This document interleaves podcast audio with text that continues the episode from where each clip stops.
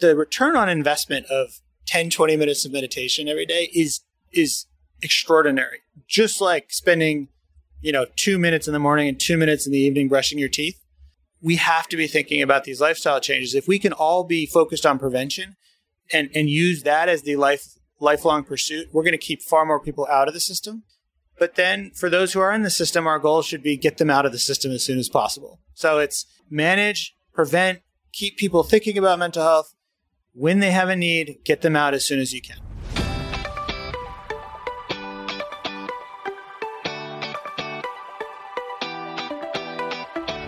What's the future of health? Join doctors Jessica Shepherd, Gautam Gulati, and myself, Jordan Shlain, as we embark on a conversational journey with prominent speakers, experts, and innovators from the stages of the annual health conference. The goal is to explore the ideas that put humanity at the front and center of our evolving healthcare system. After all, health is about people, isn't it?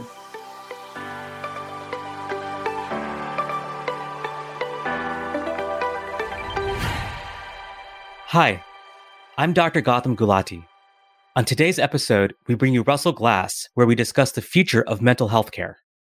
Russ is the CEO at Headspace Health, where he leads the company in helping create a world where everyone is kind to their mind. Headspace Health is the world's most comprehensive and accessible mental health care platform, offering mindfulness and meditation tools rooted in science, plus coaching therapy and psychiatry for every mind at any moment. So, with that, let's begin the conversation. Well, welcome. I'm here with Russell Glass from Headspace Health. Welcome to the Health Matters podcast. Yeah, thank you for having me. It's great to be here. So, we're just kicking off the conference here today or yesterday, I guess, but today's sort of the first full day. And I'm lucky enough to be sitting here with the, the CEO of, of Headspace. So, rather than me making an introduction, why don't you tell the listeners who you are and what you're doing? Sure. I'm Russell Glass. I'm the CEO of Headspace Health, and we are focused on transforming mental health care to improve the health and happiness of the world. Mm, big mission. Pretty big mission. yeah, exactly. really big mission. And also a very contextual and relevant mission that's increasingly so, unfortunately, right? The mental health crisis is is entering a space that we no one hoped that we would be in, but number of factors have been at play here. So, so tell me, you know, before diving into what is the root cause of some of these issues that we're seeing, because I'm really curious about the language around it, how we define it, what's causing these things, what things you're seeing as part of your, you know, your patient base with Headspace Health. Tell me a little bit, how did you get into this space? Like, why did this space matter to you?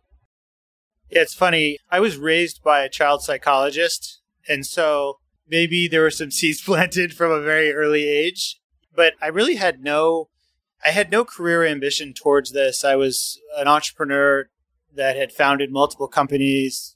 I had outside of healthcare. So I I'd never been in the healthcare space before. My last company I sold to LinkedIn and I ran the marketing solutions business there for a number of years and left to be dad.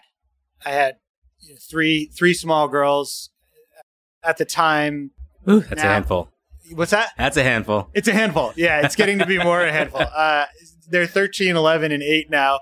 So larger hands. And when I left LinkedIn, I spent time with them and, and about a year and a half just, just being dad and, and just enjoying getting to know them better. But realized I wanted to go back into the workforce. And that led me to okay, if I'm going to go back, I'm going to leave them every day. It should be something that the world needs, right? I want to focus on on a mission.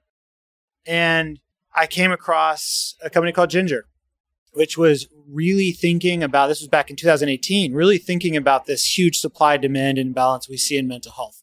This, you know, World Health Organization estimate that there are a billion people that have a mental health condition and 70% of them aren't getting care. Ginger was looking at that and saying, how do we solve for this? Right. And, and I, I just fell in love with not only the size and scale of the need. Again, maybe my mom planted some seeds, but then when I thought about my kids and the, the data clearly showed that one of them was very likely to have a mental health condition in her lifetime, right? If not two. And so it just felt like something I could spend the rest of my life focused on and trying to solve for.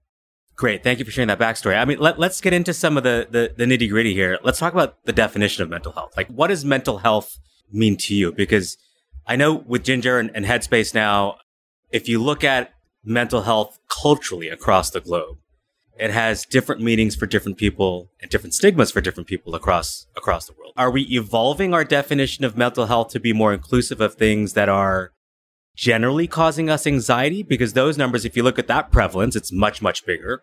Or are we staying focused in the clinical realm of what mental health is, at least defined by the medical institutions? You have to use the broader definition to encapsulate everything that mental health is. And, and, and when you use that definition, when you think about everything that goes into brain health and emotional health and all the way up to uh, SMI or serious mental illness conditions, we all have mental health needs. We talk about this notion that more people need to be brushing their brain, right? Like we, we brush our teeth and we, you know, think about dental health, not because we have a tooth problem today, but because we're trying to prevent tooth problems. We're trying to keep from having cavities that cause more serious. Also, issues. no one likes going to the dentist. Nobody likes going to the dentist, of course. Yeah, exactly. So, so we talk about this as well in mental health, which is like we have to be brushing our brain. We have to be thinking about mental health earlier.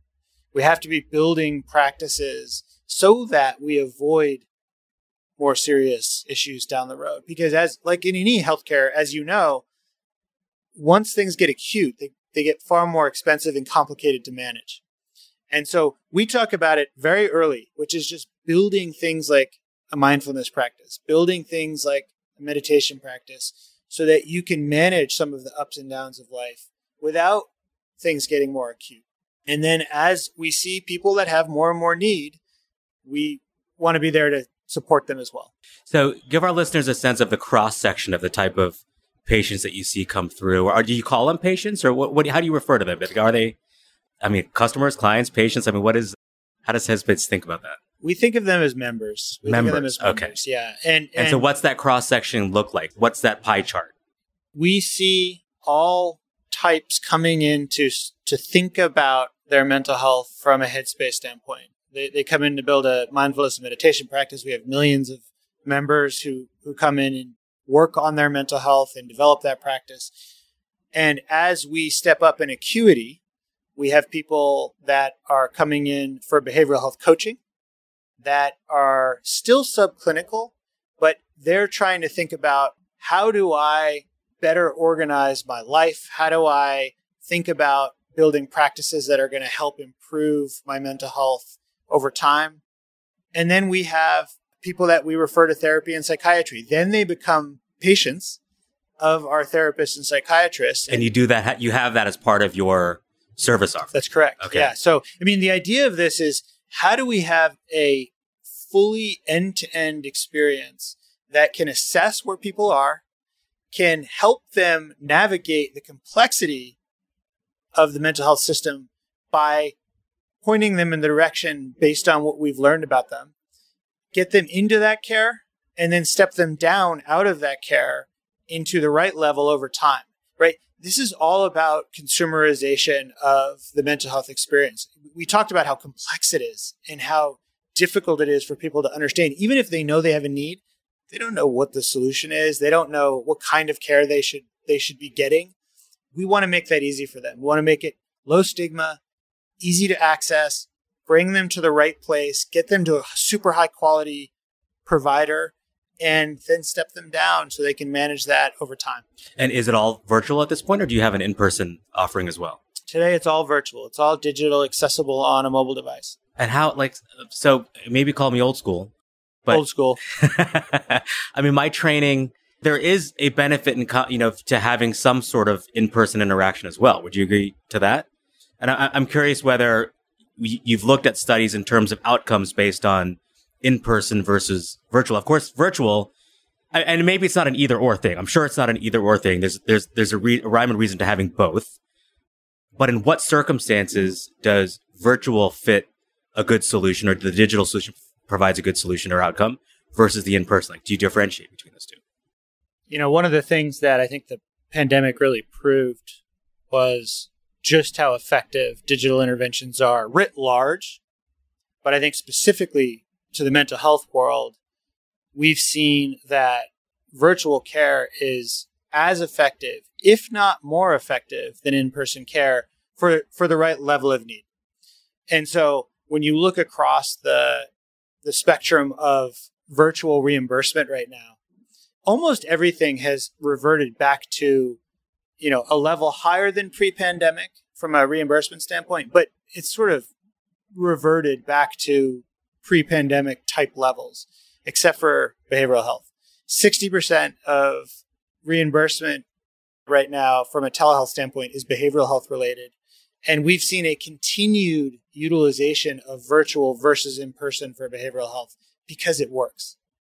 The reason I say it works better in a lot of cases is really does get down to stigma, where in an environment where you have 50% of US counties that have zero mental health providers in county lines, that means people have to drive pretty long way to get to yeah, so access or just getting, you know, vicinity. I mean, especially rural locations not having access. I mean, so this really solves for an access issue. That's the second piece, right? Yeah. I was just talking about stigma, stigma, to start with, but but yeah. yes, access also. Stigma though, when you have to drive to an office that everybody knows the, the therapist's office or the psychiatrist's office, and you have to park your car in front of that office, and everybody knows, oh, that's Jimmy's car, right? That's going to his therapist appointment. That is not a great experience. Having to get dressed for a lot of people that are really struggling and get into the car and go to the office is difficult. Having to leave work to spend an hour in traffic or a half hour in traffic to get to the appointment. I mean, all of those issues go away in a virtual context. So that's, I think, one of the reasons we've seen so much adoption from a virtual standpoint. On the other side of this, there are absolutely inpatient needs in mental health. So as you get higher in an acuity level, you have more serious mental illness, you have things that require nutritional monitoring for certain types of eating disorders. You have things that require monitoring for, for instance, substance use disorder treatments, medication assisted treatments. Then, yeah, you, you want people to be in person. Our contention is, though, all of these people that don't need the in person treatment, we want to pull them out of in person because that frees up capacity for all those that do need it. That's great. Right? And, and in, a, in a world that we have such a supply demand imbalance, I think that actually makes really good sense, right? So the virtual first approach, triage out depending on where they are, and then utilize the in-person system for those that ultimately need that type of setting. This is just a great example of, I mean, getting into the whole learnings from COVID, right? I mean, we tend to swing the pendulum all the way to extremes and everyone's like, oh, telehealth is going to solve everything. And it didn't. We saw it plummet down, but there are certain use cases in which it makes great sense. If you sort of look at and segment it out, of which behavioral health is one of those, right? For the reasons that you just talked about, which I think is really fascinating. Anything else that you've noticed as we're sort of on this topic of the virtual assistance for mental health, you know, still having an elevated engagement after COVID? What else did you learn coming out of there? Like, are there things that you're seeing drop off? Are there things that you're seeing that you were surprised about coming out that you're you're seeing your members how they're engaging with your platform? You know, I, I would say the biggest surprise was just how fast adoption escalated, right? Just how fast we saw people adopting these solutions. It was it was like overnight you went from an evangelizing kind of a message and narrative, try this. It really works. It's really effective. But at the time, most people didn't even know how to use Zoom. Yeah. You know, they didn't. a lot of people still don't know. yeah, exactly, exactly. but, but at the time, it was it was foreign. It's weird. It's hard to remember what life was like before our constancy on Zoom, and so that evangelization that needed to take place was more than just try virtual. It was actually it was it was an adoption curve of these technologies that a lot of the population just had never used. Right, they had never experienced it, and so now I, the technology needs to catch up a little bit, right? Because it was sort of trying to fit a square peg in a round hole and get everyone to use video technology for this. But now that we know how people are utilizing it, we need to adapt and adjust it and evolve it. I think there's a lot of that. And, and I mean, frankly, I mean, that's, we take that on ourselves, right? I think part of what we're trying to do is create these great experiences for our consumers, for our members, that do you, do you, have your own technology that you use for the video portion of it? We use Zoom for okay. the video portion largely because it is so effective at managing And that's what most people are, are familiar with as well. It's right. Familiarity. That's right. But all of the experiences around it, we believe like don't reinvent the wheel when there's something high quality, HIPAA compliant, people understand it. But the experiences around it, my belief is that what virtual care gives you the ability to do is really create next generation consumer experiences, experiences that consumers actually have come to expect through the Amazons of the world, through using the Googles of the world. That expectation is absolutely carrying over into healthcare. And, and I think the biggest, most successful healthcare companies of the future are going to be those companies that are really thinking about that member experience. What makes this easy for people? What makes it so that when somebody they finally say, you know what, I'm gonna I'm gonna take the next step in the, in, in my mental health care, and then the experience is so elegant and so seamless that they are like, I can't believe I didn't do this sooner, and I, I can't wait for my next session, or I can't wait for continuing that journey. That's what all of healthcare needs to move to, and and of course we're focused on mental health, but but I think that's where it's all going. Now, I want to come back to that word member because to me, member means like it's a continuous engagement. Now, you, everyone in healthcare should be in the business of putting themselves out of business, right? Like, yes, the mental health crisis is growing. Yes, you know, your patient population, member population is, is growing. But getting to some of the root causes here, you know, how do we fix this? Like, it's not a good thing that our mental health crisis is growing. I mean, it's great for business, but we should all be looking at how do we reduce these numbers ultimately, because that's when we succeed right? To actually eliminate the need for mental health interventions. What are you seeing as some of the root causes for the members coming into Headspace? I have a whole bunch of thoughts here. I, you know, starting directly answering your question on root causes, one of my favorite words, there are a plethora of reasons for the mental health crisis.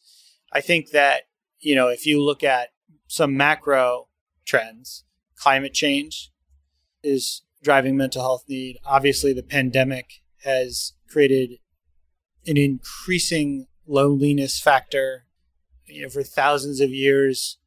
I mean, we, the U.S. Surgeon General has basically identified loneliness as right. one of our, our, our, biggest crises of our time. And, and, the pandemic has only exacerbated that, right? It was happening before the pandemic. I mean, yeah. all these things were happening pre pandemic, but the pandemic accelerated all this. If you think about it, for thousands of years, work has been a social activity right? Even back when we were like gathering and hunting, it was quite social.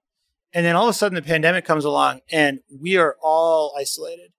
And many workplaces are still not seeing each other in person. I think that is a is a real thing and a real concern from a mental health standpoint that that people aren't seeing each other as much as they were prior.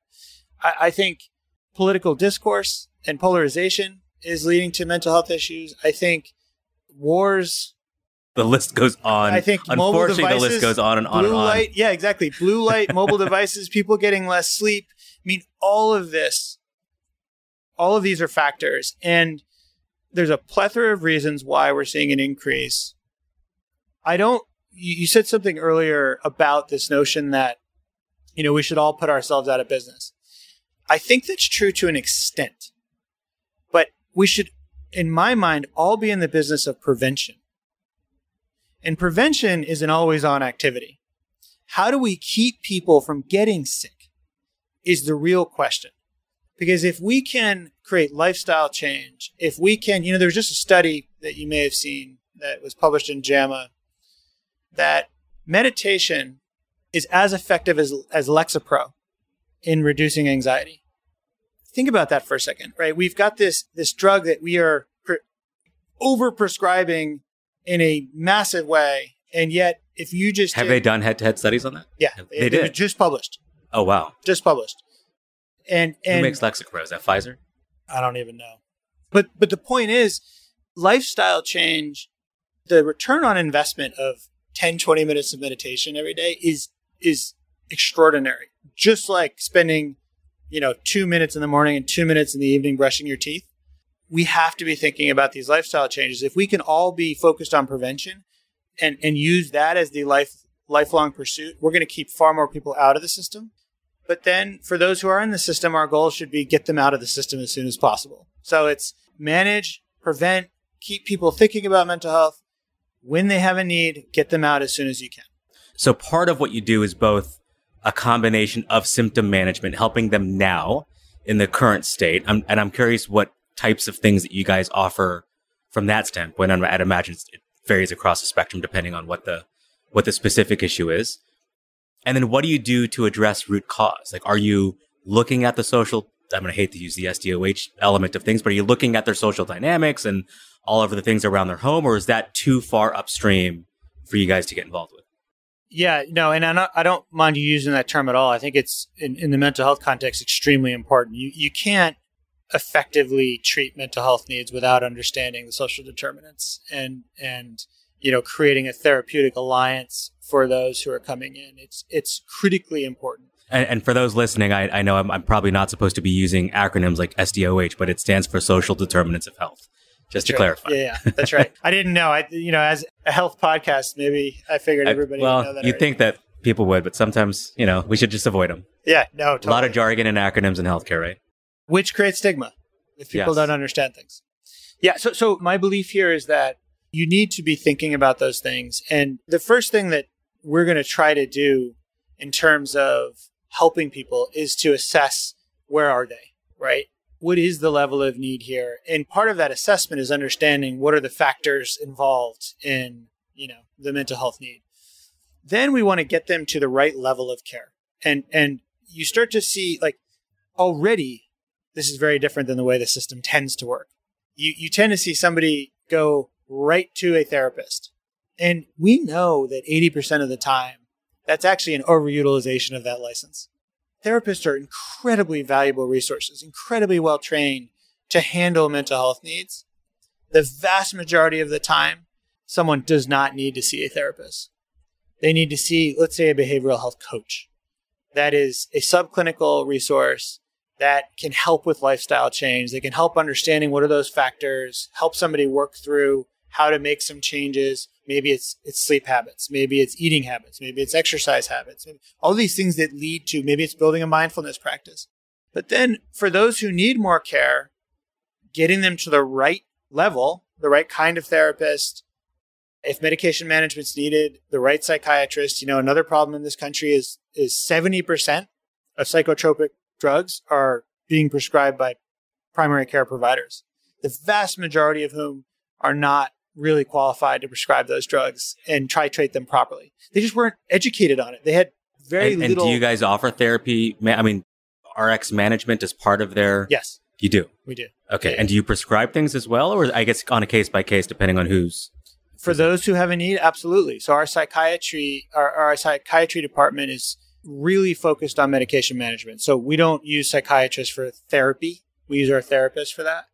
We use psychiatrists when med management or prescriptions are needed. We don't prescribe controlled substances. And that was a decision, you know, when you talk about the difference between virtual and in person, we actually believe that these controlled substances could use inpatient, in person support.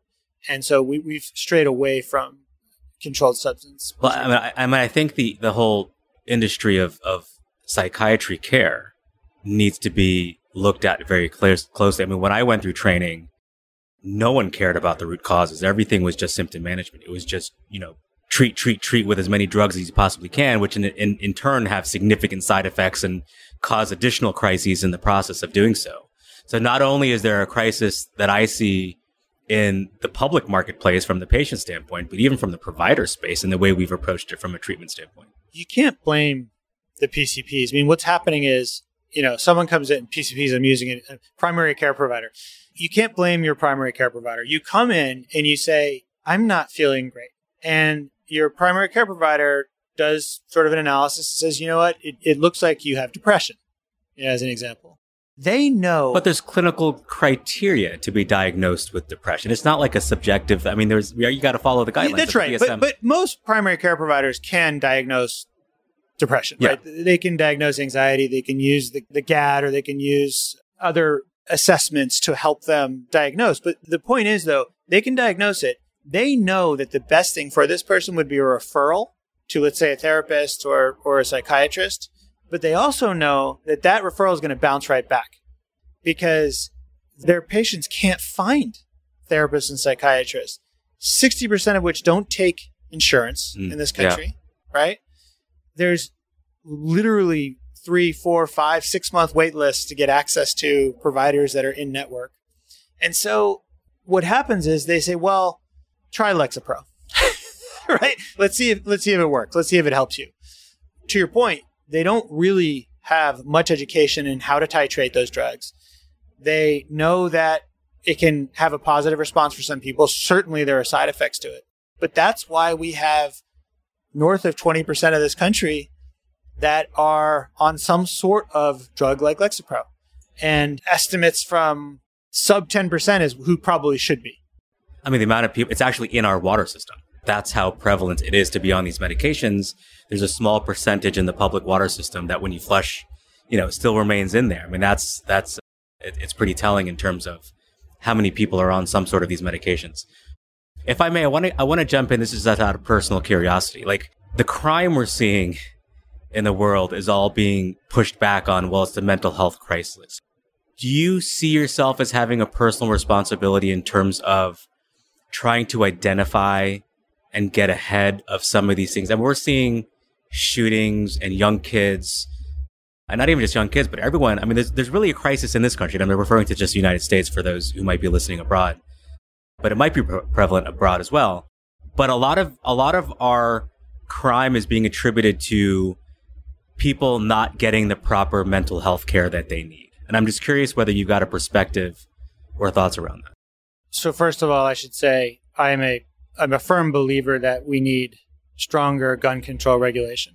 So let's start there. I, yeah. I, I think that you know it is bordering on negligent that our government hasn't figured out how to create stronger gun control regulations. At the same time, there is absolutely a mental health component to some of these mass shootings and some of these issues that we're seeing. And I think that starting in school curriculum, starting with meditation and mindfulness as part of, you know, just like we do physical education, we should have mental health education. How do you take care of your brain? How do you build a mindfulness practice? We know that people who are able to build a mindfulness practice are going to see significant reductions in stress levels, significant reductions in anxiety levels and depression levels. And that writ large would help society dramatically if we had more people thinking about their brain health and having better emotional responses than picking up a gun and shooting someone. Are, do you guys keep a registry that that coordinates or communicates with government institutions to put people at war. I mean, I, I know we're crossing a really tricky fine line here, but like, how do we, how do we alert the appropriate individuals who might be at risk of doing some public harm? Uh, yeah, I mean, we're a we're a 50 state medical provider. We're a hospital system, so we follow all of the regulatory requirements. If somebody is presenting with SI or HI, we we go through standard assessments like the Columbia scale. SIRHI. No, sorry, yeah, suicidal intent or homicidal intent. When we f- have someone that is presenting with with those conditions, we do an assessment to understand, you know, how serious is this, and we'll go all the way to calling of emergency services if if required. You know, most of the time, suicidal intent, homicidal intent is not imminent. Most of the time, it's uh, something that somebody is is you know, potentially thinking about, but doesn't have a plan associated with it. But but we manage and monitor that, and we'll turn it over to the appropriate authorities if needed.